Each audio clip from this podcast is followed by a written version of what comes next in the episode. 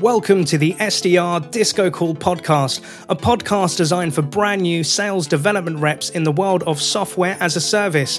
Every Tuesday, we're going to be bringing you a new guest who's still in the role to share how or why they've gone into sales development. What have they learned in their SDR career and journey to date? And what three pieces of information would they like to share back to new and existing reps to help them become happy sellers? Every show is transcribed, recorded with links from the guests, which are available at happyselling.io forward slash podcast.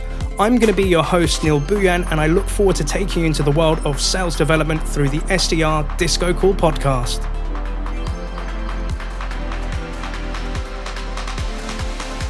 So, with that in mind, let's begin.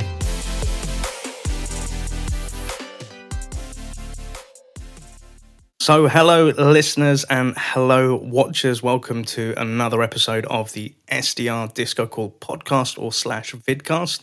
Today, we've got a guest from a business that we're familiar with from our previous in season one. Um, and funny enough, this person is actually a local neighbor to myself. He lives in the same town, if, if, if, if anything, just down the road from myself. So I was quite shocked when we connected a few weeks ago. But Torron Iveson, how are you doing today, sir? I am very well, Neil. Thank you for having me on. And yeah, shout out to uh, to South London. South London all day long. Thank you so much. So, Torron, for the listeners and also for the watchers out there, like, could you tell us, like, who are you currently? What do you do? Where are you based in the world? Uh, and a little bit about the business that you work for. Yeah, for sure. So, like we said, based in South London, and I am an SDR team lead working for SaaS Leads. And for, for, people who don't know what SaaS Leads do, so we are an SDR training academy. Um, we basically handle the ramp period for reps for our clients. So new grads join us with no experience in sales or SDRing. We train them up for three months, and then at the end of the three months, they get placed into their respective accounts and go on to have high flying careers. And so far, it's working well. Absolutely love it. So, for original fans of the show, you may have remembered that we had a previous guest from SaaS Leads. I think it was Azana Hadis. Uh, he was kind of like one of the first on the ground. He was like Will's guinea pig. But now that guinea pig has turned into a huge guinea pig house, which with structure and flows, and it's kind of working out. And if I get it right, Torron, you're the an SDR team lead there. Is that right? That's correct. So yeah, essentially, my role is based a lot around training and coaching. Um, so currently, I've got a team of nine that's spread across five different accounts actually. Um, so yeah, it's interesting. A lot, a lot of different things going on. One of my accounts is actually SaaS leads, so we're training up one of our own SDRs. So yeah, Will is by far my most difficult client, which is it's good to keep the standards high. Absolutely love that. And shout outs to Will, big fan of SaaS leads, and he's a, he's a help on this show. And um, yeah, if anything, you guys are absolutely smashing it. So it's great to have you on board on the show as well. But also for for the listeners and watchers out there, Torron, like, what do you normally do like outside of sales? Like, what are your kind of passions and hobbies and stuff? Because I think that's interesting to know as well. Yeah, so outside of sales, football is a big one. Um, the other one is kind of a little bit, I suppose, different. Is Brazilian Jiu Jitsu. Ooh, like Brazilian capoeira is. So line? it's um it's essentially the ground part of fighting. So if you're familiar with the UFC or cage fighting, whenever the ground go, uh, the fight goes to the ground, and you see the submissions and things like that, that's what jiu-jitsu is. Um, so it focuses on that. And I got into that when I was at university. Actually, um, I got recommended to it by a friend, and it started off with the the striking, so the stand up, punching and kicking, and the ground game. Mm. And, and, and we'll get into this more. But then when I was on on the graduate scheme before I got into sales, I turned up to a couple of meetings and presentations I had to do with black eyes and stuff, and it wasn't a good look. So you just switched to the ground game stuff to try and avoid that as much as possible. Love it, love it. Well, look, if if I'm ever walking the the mean streets of South London and I need a bit of help, I know who to call on. So, Torron, thank you so much. Um, but obviously, for the listeners and watchers, what we can do with this show is add a nice visual element to it. So, as a good SDR that I am, always do a little bit of homework uh, before we bring our guests onto the show. Uh, and looking at your LinkedIn profile at the moment, we can see um, in the past you were studying, you were a bachelor, bachelor of law, you were studying law. Um, you had a gig as a Formula One race coach uh, at Let's Race. Uh, you had some management experience working at Lidl uh, within retail. Uh, and then obviously back in September 2020, you joined the mothership, which is sasleads.io. so, um, Torron, for the listeners and watchers out there, could you just please like walk us through your SDR journey from the beginning of like what was happening at uni to kind of how you got to where you are today, sir? Yeah, right back to uni. So, um, yeah, went to university, studied law, which is quite quite different from sales, but I think not too different. Um, I may may not have said that at the time, but now I'm in sales, I see a lot a lot of similarities. And why I ever wanted to get into law actually come from the earliest memory of wanting to get into law was like at school. Mm. I wasn't particularly badly behaved, but I was quite loud, um, perhaps a little bit argumentative. And I actually had an English teacher of mine tell me, "You should be a barrister," because uh, mm that's what barristers do. They argue. And at that time, I didn't even know what it was. So kind of was like, that's interesting. She described it to me as like a lawyer. And I was like, okay, fine. Went away, sort of researched what a barrister was, what they did. And I think the thing that drew me into law was like the potential for earning, for hmm. money. Mm. Um, so then kind of run with it from then. At that time, though, I did still have, I was playing a lot of football um, at that time and I played to a relatively good standard. Um, kind of got to the point when I was about 16 where I was like, yeah, this probably isn't going to go go as far as I'd like it to. Mm. Um, so started knuckling down a bit more with studying, was doing my A levels, and then got into uni. And then it was a weird one because I never went into law. Um, and I think the reasons for that was was when I was at university, I got some work experience within solicitors' firms um, and barristers' chambers, as they call them, which is yeah. essentially a firm for barristers. And I didn't really love it. And then I think the real turning point was when I did what they call as a mini pupillage, which is essentially a week's worth of work experience at a barrister's chambers. Went in and I was there for five days, but four out of the five days, court got adjourned. So mm. I didn't see a case. I didn't hear anything interesting other than one day. And I remember, like, I was quite young. I was probably 18. I remember asking, like, does this happen often? Like, mm. and the barristers were like, this happens probably more than you'd imagine. Um, and they're self-employed, so they don't get you know their court appearance fee or whatever that might be. They just get a base, or I think they get remunerated in some way by the chambers, depending on the agreement. But the money wasn't great.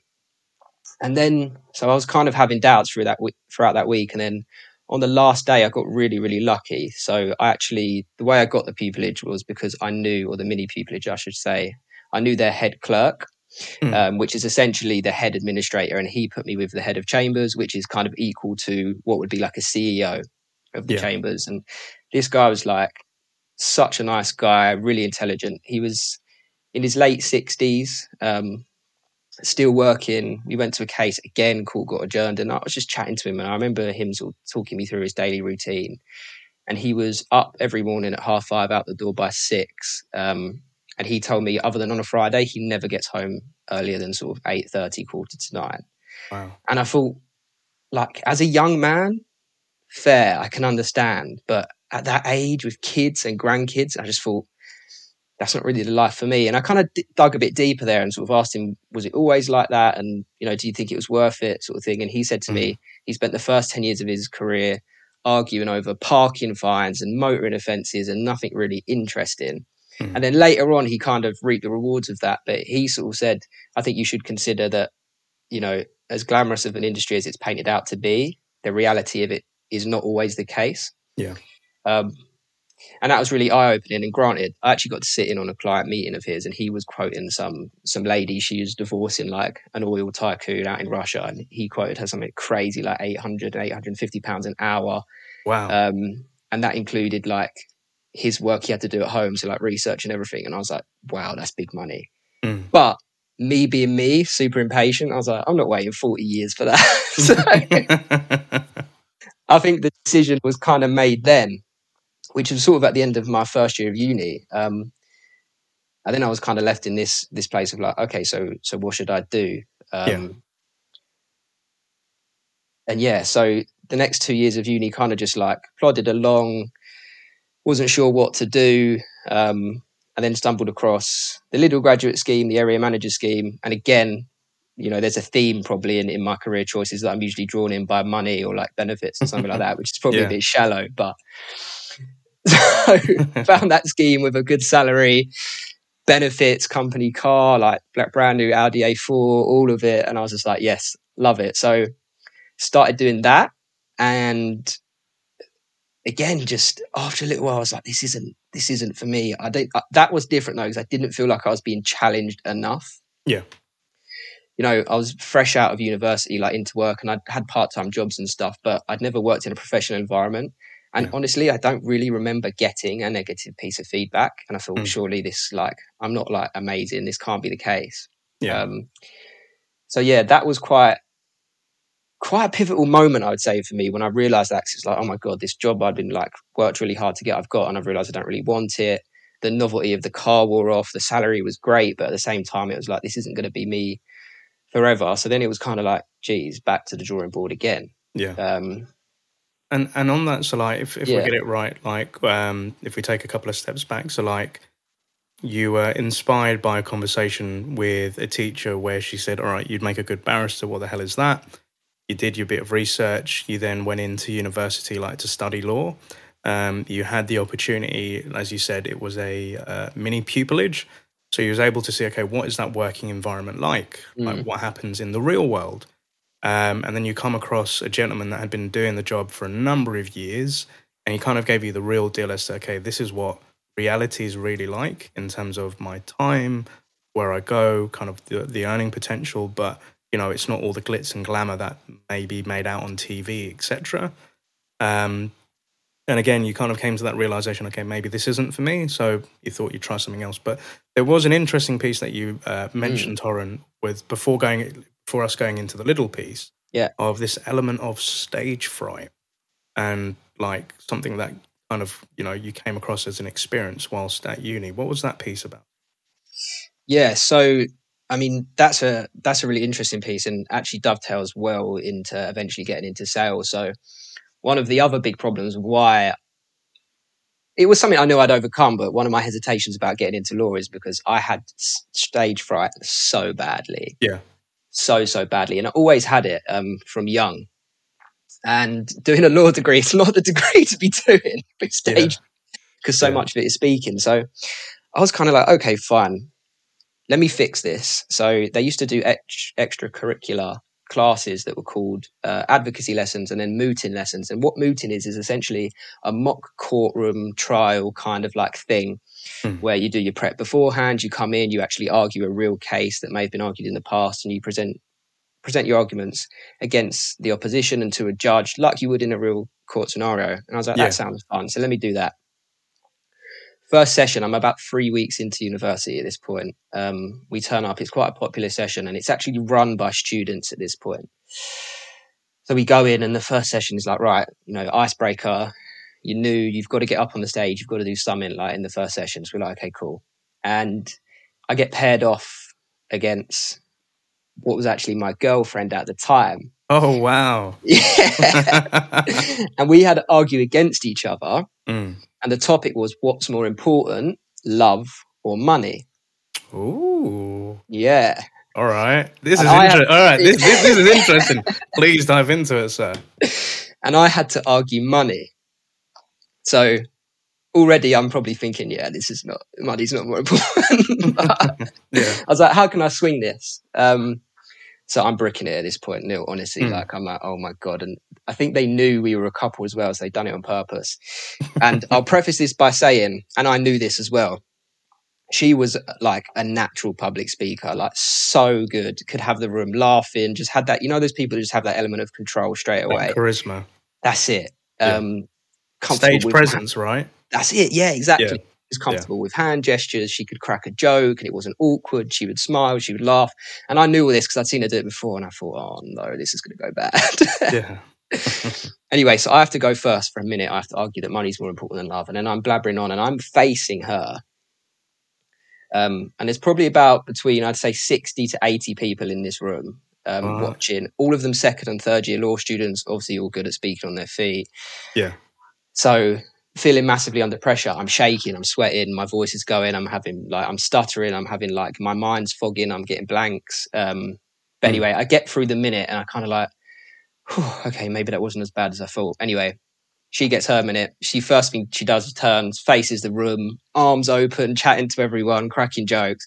Frankly, absolutely annihilates me. Mm.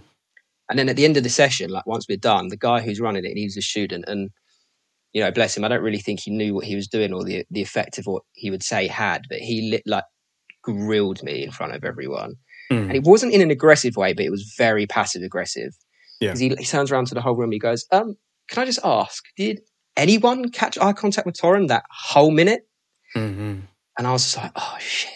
He is mm. right. Yeah, he is right. I didn't, but the way he done it, like, knocked me down so badly. So from that yeah. point on, the complex grew.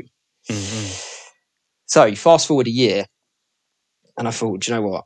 Like, I'm not giving. I, I kept going back actually, but I never really got over it then. But I w- mm. I wasn't. I wasn't going to give up because I knew it was something that even if I didn't go into law, I would eventually need the public speaking ability. So fast forward a year, and I get offered this job as a race simulator, um, race coach at a Formula One simulator center. Um, mm which was such a cool place to work. And a big part of the job was presentations. Now, they weren't massive presentations, but you'd start off with a safety debrief.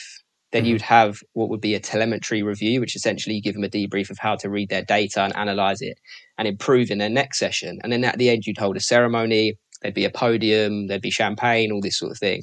Um, and we used to have big corporate events there, like we had HSBC, we had Santander, we had all mm. sorts of companies, and there'd be like 40 to 50 people. So it was a really soft environment to get comfortable speaking on my feet. So that was like, I think, the part of facing the fear um, and mm. where that come from was doing that on a regular basis. And then the other half, if I just rewind because I skipped over it, in the third year, those mooting and advocacy sessions got got taken over by a barrister. He mm-hmm. actually like mentored us and helped us, and he taught me how to control my emotions and my my nerves in that environment. Mm. And it was, you know, you're familiar with this. It was breathing techniques. Yeah. He, he told me to breathe through the stomach, not the chest. Mm-hmm. Um, and essentially, that was pretty much the beginning and the end of the advice. He taught yeah. me that what's actually happen happening like physiologically to your body whilst you're in that fight or flight. But he taught me that if I control the physiology, then mm. you'll control the psychology and you'll be able to perform under pressure. Nice. And then Let's Race, where I was a Formula One simulator co- uh, center coach, gave me the opportunity to practice that in like a not pressured environment.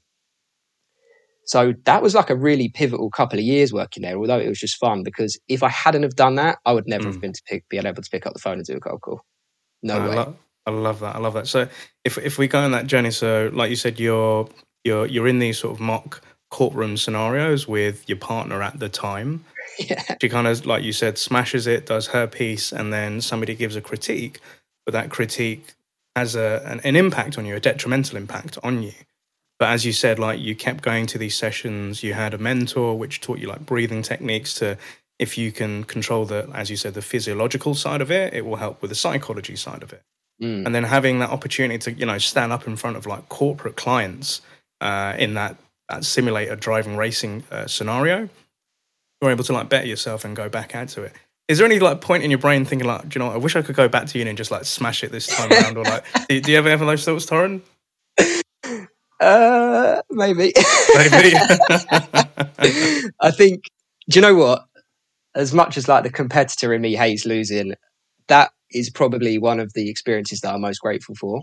Because mm. I always thought I was good at taking criticism. And I think I was in areas that I kind of wasn't that insecure about. But because public speaking was such a big fear mm. and such a big thing, and what I really needed at that time, to be honest, Neil, was just a little uplift, just to look, yeah. hey, well done for getting up there. Here's what I would have done. But because it wasn't like that, it really affected me. But do I wish I could go back and do it again? I think realistically, the answer is probably no, because I yeah. don't think I'd, if I hadn't had that lesson, I wouldn't be able to do what I what I do today for sure. Agreed with you. Sir. Agreed with you.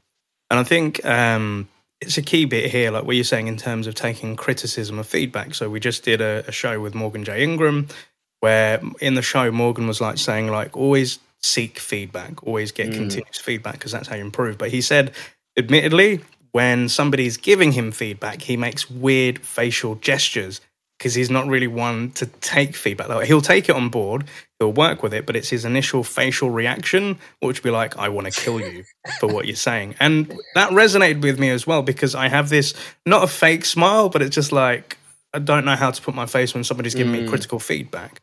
Um, but for the SDRs out there, I think that is a key thing of like seeking feedback, taking on board constructive criticism. Um, because again, we're always trying to improve. And the only way we can improve is through that feedback loop from people such as yourself. Like you said, if you're an SDR team lead, you're going to have to give reps feedback of when their calls are not going well or when they're pitching or speaking to their mm. prospects. Um, and a really good technique that I was once told by a therapist was something called the kiss, kick, kiss method or the sandwich method. So, example of a kiss is like Torron. Uh, I think you did a really great call there. I think you spoke to the prospect. You were clear and concise. Then you come in with the kicker, and that's where the hard bit of feedback is. So I think where it kind of fell down, Torron, was uh, you wasn't really actively listening to the pains or the challenges that prospect was speaking about, uh, and you kind of missed a couple of like key bits she or he said. Then you come back in with the kiss. But I think if you go for that call again, a little bit more prepared, I think you're going to absolutely smash it. And that again is the kick, well, kiss, kick, kiss. And that's a really good way to give feedback. But uh, how do you kind of like give? I know we're kind of taking a, a bit of a mm. meander here, but like for SDRs listening in, what advice would you give to them when receiving feedback and criticism, and how should they act on it? Yeah, that's a great question, um, and I, I would say it's something that constantly evolves. I think one thing that I found really helped with any any reps that that I have is them setting an expectation for me how they like receiving feedback. Because one thing mm. I learned hmm. very quickly is people don't like hearing feedback how I necessarily like hearing feedback. I do actually quite like it direct and blunt when someone, if I can tell, like the kiss kick kiss technique would be great. But I think if someone was to over sugarcoat things, I would feel slightly patronized, just me personally. But some mm. people love that. So what I do with with any new reps is the first time we meet, is, and I have an influx of reps all the time because we're on this sort of like three month rolling rolling program. Is they have an email waiting for me in their inbox saying, "Hey, to your first meeting, please come with your expectations of me as a manager, and also mm-hmm. how you like to receive feedback because it's a massive part of the job." Setting that expectation off from early has been like game changing. Mm. Because then I can give it to them how they want it, and I have yeah. it all documented in a Google Doc of who likes it in you know in what way? Someone might like it direct, other people like it slightly gentler. Um, some people like me to give examples of how it, like specific examples of how it could have been different, as opposed to an overarching. You need to, you know, have a better tonality or what have you. Um, so that's a big one. And then I think, yeah, the kiss kick kiss technique. I know we've spoken about this before. I really yeah. like that technique. Um, even when some people like, oh, I like it really direct. I would still use that a little bit. Always give someone a positive because there always is one as well, mm. and it's good. And It is good to highlight that. Um, it's very easy to fall into the trap of constantly just telling them what they not what they need to improve on, mm. and I think there becomes a point where that book actually has a negative effect, but now you're just damaging confidence. Um, yeah. So yeah, I hope that answers your question. Hundred percent. I really love that, dude. Like, ask your team how they like to receive feedback versus as to how you would normally give it, because everybody um, takes things on board differently, right? Everybody is built mm. differently. So I think that's a super powerful, great tip there. And I love that bit of that email waiting in their inbox as to come to our first like one to one with your expectations and how you like to have that feedback. And you're kind of making an upfront contract with your team member yeah. as to how things are going to run moving forward. And I think that's a great bit of advice Mm. Um, then yeah, like the the kiss, uh, kick, kiss. I have to remember that kick, KK. Sounds weird, KKK. Um, but the reason I have it in there because, like you said, you sometimes need that little bit of a lift. You know that like you've done yeah. a good job, like pat on the back, but not so much in a patronising way, but mm. a good mm. way to like help build that confidence, but don't fake it as well. So I love that. I'm going to steal that from you, mate. So thank you very much for that. You're welcome. I would say as well to, to any SDRs listening as well, if, if if your manager hasn't done that, and one thing we actually promote with our new reps is that although they have their expectations from me and with me, because they're also working with um, an external account who hopefully they'll get a job at the end of the three months. One yeah. of the tasks we set them in week two is for them to actually write a little email or you know book a meeting to discuss your ways of working Mm. And they go to the account and say, hey, look, this is how I like to work. This is how I love receiving feedback. And I'd love you to do the same. So I would encourage any SDRs listening to do that exercise with your manager because I think as a manager, if someone comes to you with a solution, you love that. that's mm. great. That's exactly what you want to see. So I'd really encourage that. Um, it helps build a good relationship for sure. Hundred percent, and um, it's something I equally say like to students and to SDRs. Like, if you if you just constantly go to your manager asking for help because that is their job as well to support you, right? But you just come asking questions without any sort of prep behind it, it can make it a bit difficult for the manager because they can tell you what to do, but that's not really fun and that doesn't really help you grow. Mm-hmm. But what I used to love with my reps, I would say to them like, look, if you I know you're struggling with prospecting on LinkedIn, or you know you're failing uh, to connect with people through cold calling, I'd be like, come to me with your problems, but try and think of three different solutions to help overcome that challenge. Mm. And those three solutions can be totally out of the box. They can be way out there, you know, like they could be almost like bordering on crazy. but it's getting you to think about how you could do it. And then me as the coach or the manager can give you a little bit of critique or like, you know, tips on how to tweak it to make it more impactful. But more more or less what I'll say to you is go try it out and then come mm. back to me and let me know how it goes on. You know, so yeah, come with problems, but also come with your own solutions. And to your point, your manager should be able to, you know, help you out with that. I absolutely love it. But coming back to your story as well, Torron. Um, yeah. So, like you said, you you done that piece, and then you went on to Lidl, uh, where you were going on a management piece. You got some lovely perks like a company car, a nice salary. Mm. But like six months into it, you're like, mm, that's the novelty's worn off, and it's kind of not for me. Like, what what happened at that point there, sir?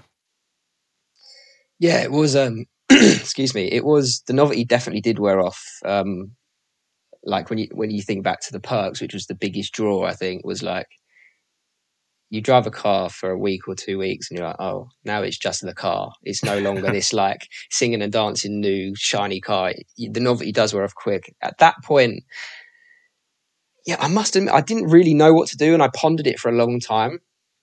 And you know, interestingly enough, actually, um, I'd gone through a breakup earlier that year. Mm. Um, and then a couple of my friends went traveling and I was going to go with them, but I decided to not because I've got the job. Mm. So then, you know, fast forward a year, um, and kind of life's like stable, all good over the, the personal life stuff that was, that was going on. Um, and one of my friends messaged me like, "Oh, I heard you wanted to go traveling last year like I'm kind of sick of my job. Like, would you be open to it? And at this time, mm. I'd kind of just come to the realization the timing was immense. Like a couple of weeks before that, this is not going to be for me long term.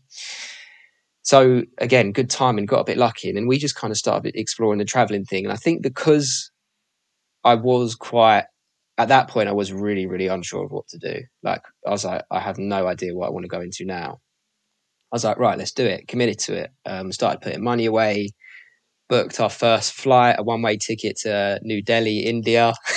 Nice. love it. Love it. Some great stories from New Delhi. and yeah, and then about three months before we were leaving, so you know, I decided I was leaving Lidl at this point. Actually, did learn a lot there. Now, when I look back, um, I think again, going back to the stage fright piece, that was probably where I really realised I'd got over that because I'd done some presentations to my regional director and his like board or his senior team. Yeah. And if I do say so myself, like smashed it. I felt so comfortable as well. So for me, that was like a really big moment. I was like, wow, like in a pressurized environment for the first mm. time, I really enjoyed that, loved doing it. And now I actually get like a, a buzz from presenting. him. But anyway, I digress. So we go back and we've committed. We're about three months out from leaving to go to go traveling. And I have a friend who had recently got into tech sales, um, and it was a friend from uni, and he'd been quiet for about three, four months, you know, in his ramp of time, wasn't saying much about the role. I think he had a couple of months where he was struggling. And then yeah. about six months in, he just started flying, mm. like flying. And he was on the blower to me every day. He's like, You love this job. You need to get on it. Like, I'm earning this much. I'm doing this. Yeah. I'm going to Germany next week. This is obviously all pre pandemic. Um, telling me about all these amazing things he's doing and people he's meeting. And he, like, to be honest, he he did just like he'd sold me before I'd even left. Mm. Um, so then, yeah, decided to go traveling. Still wanted to go and like do that sort of thing, and just um, I suppose it's quite cliche. Go and find yourself. yeah, no, no, it's, it's, it's right. That's that's a lot of people. Like we've had a lot of guests that you know they've gone to university, they've had a couple of jobs, and they've come to that point where they're like, I don't really know where I want to go and where my career is, so I'm going to go explore the world. and then find myself within that. And by the sounds of it, you had a friend who, you know, was throwing you the early rope of that tech life Mm. and giving you a bit of insight into it. Um, but as you said, like you went out to like Southeast Asia, you went out to Delhi. Like, what was going on whilst you was out there? And like, I think as you mentioned uh, when we had our chat a few weeks ago, like just before COVID, and going on there. Yeah, I think when we was in Southeast Asia, we was just like pure fun mode. Like we was just living it up as, as much as we could. Um, so we done that. We done India, Thailand, Vietnam, which by the way, amazing. Like if anyone ever gets a chance to, to go, that was my favorite destination. We done Singapore and then we done Indonesia. So like Bali and the surrounding islands. Mm. Great fun. And then we went on to, to Australia. Now, Australia was always kind of the goal to kind of be a bit more settled, a bit more serious, um, get a place, settle down in Sydney, find some work. But actually, at that time when we were just going over there was when I don't know if you remember the forest fires were happening in Australia, and it Yeah. was crazy. Like it was so bad. Then the forest fires ended, and about a week later, they had these like insane floods off the back of it. And when you first get to Australia, like the only jobs you can really get in your first year visa is kind of construction jobs because you can, can't work at the same company Mm. for more than six months, and you have to do three months farm work to get your second year visa, where then you can kind of start having conversations around sponsorship. Mm. Anyway, so we're struggling to get jobs in construction because of like the construction industry was at a halt because of the fires and the floods and the rest of it. So we're kind of just floating around doing our thing, but it's expensive out there and money's dwindling quite fast. Um, anyway, a month goes past and I start noticing myself like something's not quite sitting right with me. I loved traveling. I loved it when I first got here, but I was starting to feel a bit uncomfortable with myself. And I kind of get these moments every now and again where I'm like, something's not sitting right with me. And I can never quite Mm. pinpoint what it is. It takes me a couple of weeks. Um, and I usually do have like a penny drop moment. And about two weeks before I left, um, before I'd made the decision, we started talking to this guy about doing this job, and it was in tunnels, um, building a train line. It was like 10 hours a day. You don't see any sunlight. And it was like, this is the only job we can get. We're going to have to take it, or otherwise, we're going to have to go home. Mm. So, anyway, we signed up. We're going to do that. And um, I remember this clear as day. I'm laying on Bondi Beach, Yeah. like beautiful destination, and with like loads of new friends and friends from home as well. Um, and I was meant to be starting the job in two days' time. And I remember laying there, and this was the moment where I made the, my mind up. I was like, I'm just staying here for the sake of being here, being in Mm. Sydney. It's not like Mm. I'm running from anything at home. I come out here to have fun. I was like, my career's not going to go anywhere. I don't want to be in construction. I knew I wanted to be in sales. I couldn't get a sales job there because of the visa thing. And I literally just was laying there with all my friends. And I remember thinking, I'm going home. Like, Mm. I decided in my head I'm gonna I'm gonna go home. So anyway, had that kind of weird moment. Went back that night, booked my flight, told my friends. Two days later, Mm. up and left. what, Um, what was their reaction like when you, you know, like you, like you said, like sometimes you have these moments where you know something's not right within yourself, mm, and it takes maybe a couple of weeks for it to bubble to the surface, like to your head, yeah, rationalize it, and think like, "Dang, this isn't." Ah, you know what? I need to to make another move. Like, and then you say to your friends, "Right, I'm off. See you later. Good day." mm. What, what what was the reaction like from your friends, and like how did you explain it to them? Yeah. It's a good question. I mean, I always say with difficult conversations and stuff like that, like the best way to say it is just to say it. So I remember after I booked my flight, I I was downstairs in the lobby of the hostel we were staying at, and I called them downstairs, and I think they'd known I was a bit. I hadn't been myself. In fact, actually, a lot of people who'd known me from people in Asia, to, like in Australia, and then also my friends from home who'd come with me. Hmm. There's only three of us. Like they'd all said, like, "Wow, you're really not yourself." Um, I told them, and we're very close. Me and my group of friends from home. So it was quite an emotional conversation. There may have been some tears. Mm. Yeah, that's just which I guess real, was right? nice. Yeah, for sure, man, for sure. Um, especially from like because you know when we went out there, the, the goal was to stay there, like for two, three years, live together, get a house, and like do us kind of thing Mm. as as as a as a free. So I kind of rocked the boat a little bit, but it was the right decision for me. So it was quite an emotional night actually. Um, Mm. And then the last week we just we just had it off. like before so just go. partied it out. That's it. Yeah Yeah. all the money we were saving, we were like, "Oh, forget that." Yeah. Um, so yeah, it was quite an emotional conversation, really. So if, if we kind of like rewind and recap on that a little bit, so like if you're if we go kind of back to like Lidl, um, you had like a, a job which was an element of pressure in a professional like environment. You're able to do that public speaking. You're able to do presentations. You kind of like overcome a challenge for yourself, but it was a milestone in your career. Mm. And then when you overcame that milestone, you then realize, okay, this isn't where I want to be. Similarly to like how you was going with law, um, but then you decided, right, to go find yourself. You go out to like Southeast Asia. You have a lot of fun with friends. Again, you have another plan as to what you think life is supposed to be like or how you want it to be.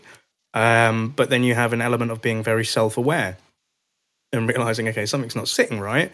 And the plans that we'd made of what we're going to do, it's not going to happen. I'm going back to the UK, I'm going back to Blighty. And your friends are cool with that. And, you know, you can be open and honest with them. And I think that's an important thing throughout people's careers. Like sometimes we get into careers or we follow paths because we think at that moment in time, that's what we want to do. And I've been privy to that sort of feeling most of my life. And I think I've also gone through like saying, I don't really know what the hell I want to do, but as long mm. as I'm enjoying what I'm doing, then I'm happy. There is an ultimate goal as to where I want to be in a couple of years' time. Um, but I think that's a really mature thing to to do, uh, and also come to that realization and have that friend and support network around you to understand that. Um, so my question is like, you're, you're, deciding to come back to the UK. Kind of what what happened from there? Like after you pack your bags and you have your party, what happens on the UK shores? Yeah, so you know, to be honest, before I'd even left, I was like, right, like I'm going for it. I'm going tech sales. That's what I want to do. So before I'd even left Sydney, I'm starting to apply for jobs, and then I have interviews the day I land. I landed at six in the morning after a 24 hour flight. I'm up to central London. Wow. I'm at assessment centres. Might not have been the best idea, but yeah, I'm at assessment centres um, that week. Like done all like I guess you could call the famous SDR assessment centres with um, all the relevant companies. Yeah. At the end of that week, I get placed at Perkbox, um, which is funny how it comes full circle because that's where Will Will started. Um, yeah super excited about that. I guess, you know, like you would, took my foot off the gas, had a month before I was starting, was like, cool, I'll chill out. And then COVID was really starting to like, you know, gain momentum. Yeah, it yeah. was. People were starting to wear masks a bit on the train. Some weren't, some were. People, you know, my start date was 23rd of March. Um, 23rd of March comes around, or, you know, the days before it and there's this mm. big talk about a national lockdown. Then on the 23rd of March, we do go into our first national lockdown. Mm. So start date gets postponed by a month to see if we can figure this out remotely or what have you. And then about two weeks after that, get get the dreaded phone call that I think I kind of knew was coming. Mm. That you know we're having to furlough half of our sales team. We can't bring on anyone new right now. We can't furlough you because you haven't been in the business long enough, so you don't meet the requirements. So mm. like and I was tight with money as well at this point, Neil. Like I that last week, when I say yeah. I hit zero or beyond, like student overdraft, yeah. I'd yeah. gone for it. Um, so money's really tight, and then the rug just kind of gets pulled out from under me, and it's like mm.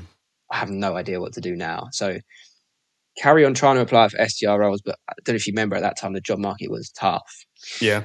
So actually had to bite the bullet um, call up my old area manager who's like really I was really close with at Lidl, which again, this is the power of your network and why it's so important to build good relationships. Mm-hmm. And if mm-hmm. you do leave somewhere, never sever ties because I told myself I was never going back.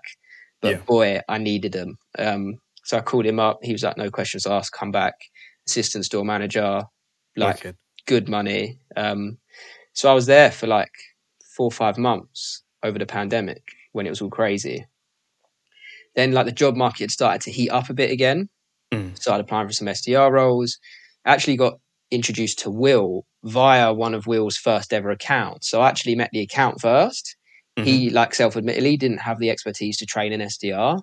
He found Will, and then Will introduced me to uh, introduced me to Will, and then I mm-hmm. started mm-hmm. training with Will in September, going through the academy. Um, and yeah, that's how I got got to sort of where I am now. Love it.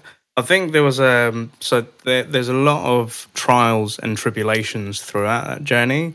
A lot of self discovery, finding yourself, being exposed to challenges, being able to overcome them. Um, and yeah, the pandemic was one of the like, dude, like my heart goes out to you, like being out in Oz and all that stuff going out over there with like the forest fires, the floods. uh, dwindling with money, coming back to the UK like at 6 a.m. and then going straight up to central London for assessment days, getting a job, and then being told, actually, lockdown's kicking in, we can't pay you because you haven't been in here long enough to be mm. furloughed. Mm. Um, and then going back to, like you said, somebody that you had a close relationship with at Lidl. by the grace of God, they've given you a bit of work that will tie you over. Um, and then through an account, you met the guy that you're now helping build out a company to help out other SDRs that perhaps have gone through a very similar journey to yourself. And I think that's a beautiful story and very inspiring. Um, so again, hats off to you and well done for like sticking it out uh, and you know following your heart. And I think going back to that debate that you had at um, university, like love or money, where do you kind of like sway to now? What would you argue for? uh, it's a difficult one. It depends if we're talking. No, I think love. I think love. I'll be soft. Yeah. what about this then? About where If you do it for the love of it, the money will come. Well, you know? yeah, that's uh, that's a great point. I was going to say what I was going to say is love comes in lots of different forms. Um, mm. Not just like an intimate relationship, but family, and then love for what you do and passion for like things, right? Um, yeah.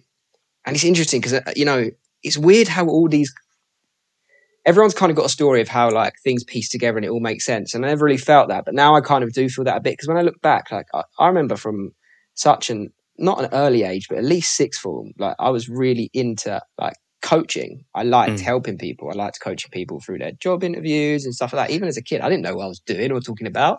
I just mm. loved doing it.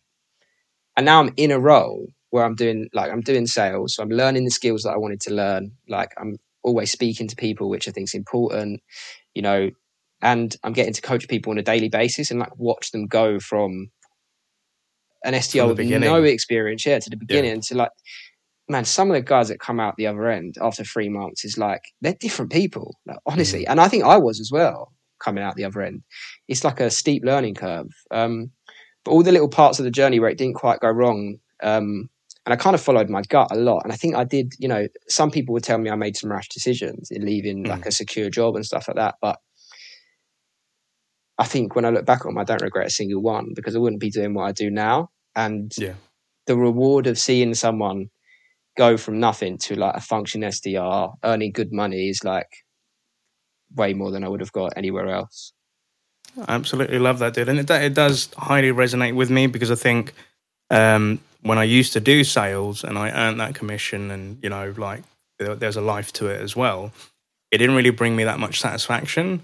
But when we used to have a new hire come on board that was completely green and new to the field or, you know, the role of sales, giving them some tips, helping them out, like coaching their call or giving them feedback and then seeing them become successful that was so much rewarding, more rewarding for me. Mm. And that helped me make that decision of, okay, I don't really want to work in sales anymore per se. I still love the industry, I love the profession, but I'm more a person that likes to, like yourself, like coach people, make them become successful. That's what brings me happiness. And money is only a byproduct of doing that work, you know? Um, but I think also just like you said, there's a new wave of people. Like the thing that gets me up in the morning is seeing new people coming into the world of sales development, and you probably see this at SaaS Leads.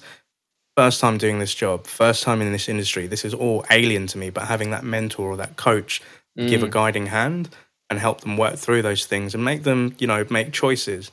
And I love the piece where you say you don't make any regrets because, yeah, if we change anything of our past, it will change who we are today. And I think the best bit of advice uh, that I was given is sometimes we make choices which were the best choices to make at that moment in time and yeah. under those circumstances. So similar to yourself, like being out in Oz and just seeing what not what's not going on with your life. And yeah, you had this idea of wanting to be out there, work with your friends, have a place, but you had to make the right decision at the right time, and it was the best decision because it's now led you on to where you are today. But like hats off to you, Torron. Um, really inspired Thanks, by it, mate. No, no, hundred percent. Um, so as as we're coming towards, it's been a great session having you on. I've I've learned a hell of a lot, um, especially that manager piece of come with your expectations and how you like to get feedback. That's going to stick in my head. I love it. Um, but what three bits of advice would you give to like a younger Torron who's just about to embark on this journey? Yeah, that's a great question. And just before I answer it, one thing I wanted to say, which I forgot to mention earlier, is how we talk about it all coming full circle and how you said don't regret anything. one of the topics I teach now, which is like the thing I'm kind of responsible for within the academy, is anyone who struggles with that stage fright and nerves. Mm. I run the session on that, and I wrote the uh, session ah, myself. And I, it's not it's not my own material. I just copied what yeah. I got taught. But if I'd have never yeah. been there, I would have never been able to relate. And some of our best cold callers and presenters at the end of it are people who were so nervous at the start because they get that buzz of adrenaline because it's just pent up energy, right? And it's just hmm. redirecting mm. it. So I just wanted to add that in there. Um, no, wicked. So if anything, you you was that barrister that was helping you, like in the second or third year of uni, with those breathing techniques, gave yeah. you something to help you. Now you're that person within SAS to help people that have that stage fright. That's freaking amazing. So the, the power of knowledge is great, but the purpose of knowledge is to share back sure. what you've learned regardless of whether you come up with it or if you've learned it from someone else. That is the purpose of knowledge to share it, right? Yeah. And again, hats off for doing that, dude. And yeah, you may give me a little bit of an SDR tear there. I'm, I'm super proud of you, mate. Well done. but yes, what, what, what would be your three bits of advice that you'd give to a younger version of yourself of somebody who's just about to embark on this journey? Three bits of advice. I think the first thing would be is when you when you feel most scared, jump. Mm. Um, and when I, I did some coasteering in Vietnam, and I remember in the safety briefing, that's what he said. When you're up the top of the cliff, when you're most scared, jump and you get the biggest thrill. And I think in sales, it's so relevant because you're so, like your first cold call, you're so scared. Just do it, jump. Like mm. first podcast appearance, that like if that opportunity comes up, jump. Promotion, you might be a bit too early to take. Just jump, just do it. Um, mm. Start saying yes more, and, and magic things will start happening. The other one I would say, and this comes from my Brazilian Jiu Jitsu background, is always be a white belt. And what that means is always be a beginner. Um, mm. I do see quite often people get a few months in, they start like booking loads of meetings, and all of a sudden they're too good for training and coaching. Yeah. And then, you know, six weeks down the line, it starts to dry up, and then they come back like, hey, help. Whereas they didn't want it a little bit earlier. Yeah. Always be a white belt, always be learning, you know, like I'm still learning every day and I'm having to, and I'm teaching, right? There's still loads mm. I don't know. So that's a big one. And then the last one, and I think this is by far, I think personally, the most important one, not even just for STRM, but anything. And it's that it's better to be consistently good and inconsistently perfect. This is a marathon, not a sprint, like in the SDR yeah. world. You've got to keep yourself going. It's a tough job. And some days you're not going to be perfect. Your best isn't always there. But if you hmm. can just try and be consistently good, keep filling the pipeline, keep making the calls, keep sending the emails, keep learning, you'll, you know, lots of little things add up to a big thing. So those would be my three bits of advice for you. Solid bits of advice, Tom. Absolutely love that. So, 100% agree. You should do something every every. You should at least every day do one thing that scares the bejesus out of you, because yeah, that's man. when you know you're living versus surviving. Sure. So, and again, to overcome those fears is to face them, right? Um, the white belt analogy, I love it. It's something we also call like beginner's mind, where you go into it as if you're still a newbie, and that way you're still curious about it, you're still excited about it, versus thinking, yeah, I know everything. Like with me, every time I do a podcast, every time I do like a happy selling session, every time, you know, I meet a sales veteran, I'm always going in as if I'm still a brand new SDR and I'm wanting to learn. Uh, and yeah, 100% consistency is key. You know, like not every day is going to be sunshine and roses, but it's that that that that want to keep going and just to keep hitting it day after day after day will compound into bigger, better things. Yeah. Um, and to yourself, like initially it was like the money that was what was drawing you there, and then over time it was like the passion of what you want to do and kind of what makes you happy and makes you feel proud of yourself. And I think you've got there well done, mate. And I'm really looking forward to like how the next eight months are going to be for yourself at SaaS Leads. Um, and you're helping out the next wave of generation of sales development reps. So it's even a bigger, higher salute to you, dude. I'm really proud of that. And are there any shout outs that you'd like to give on today's show, Torron? Oh, there's loads, but I think I got to shout out the SaaS Leads team. Big shout out goes to to Will Conan for sure for for taking a chance, and then the people I got around me, Leif Z, Azana Hadis, Trevin, Chris, everyone who's around us at SaaS Leads, George, um, awesome team, love being part of it, and just some great people to learn from. And then all the reps that are in the academy as well, they're smashing it and grinding every day. So shout out to them too. Shout out to you for inviting me on.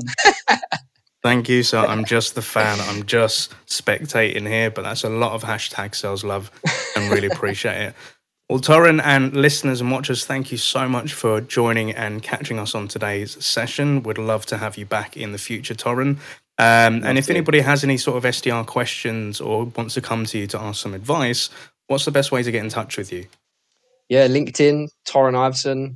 Um, you find me easy enough. There's not that many Torron Iveson. So yeah, feel free to connect. Ping me over a message. If you ping me a voice note, that's double points. I love voice notes. but yeah, feel 100% free. 100% agree. 100% agree. So I'll make sure that we'll put your LinkedIn profile in the show notes in the description below. Uh, but Torron, absolute pleasure to have you on, and I wish you a great week. And as we're local lads, we are going to be meeting up soon for a pint, um, and I look forward to that as well, meeting you face to face. Uh, but have a great week, sir, and happy selling. Happy selling. Thanks for having me on, man.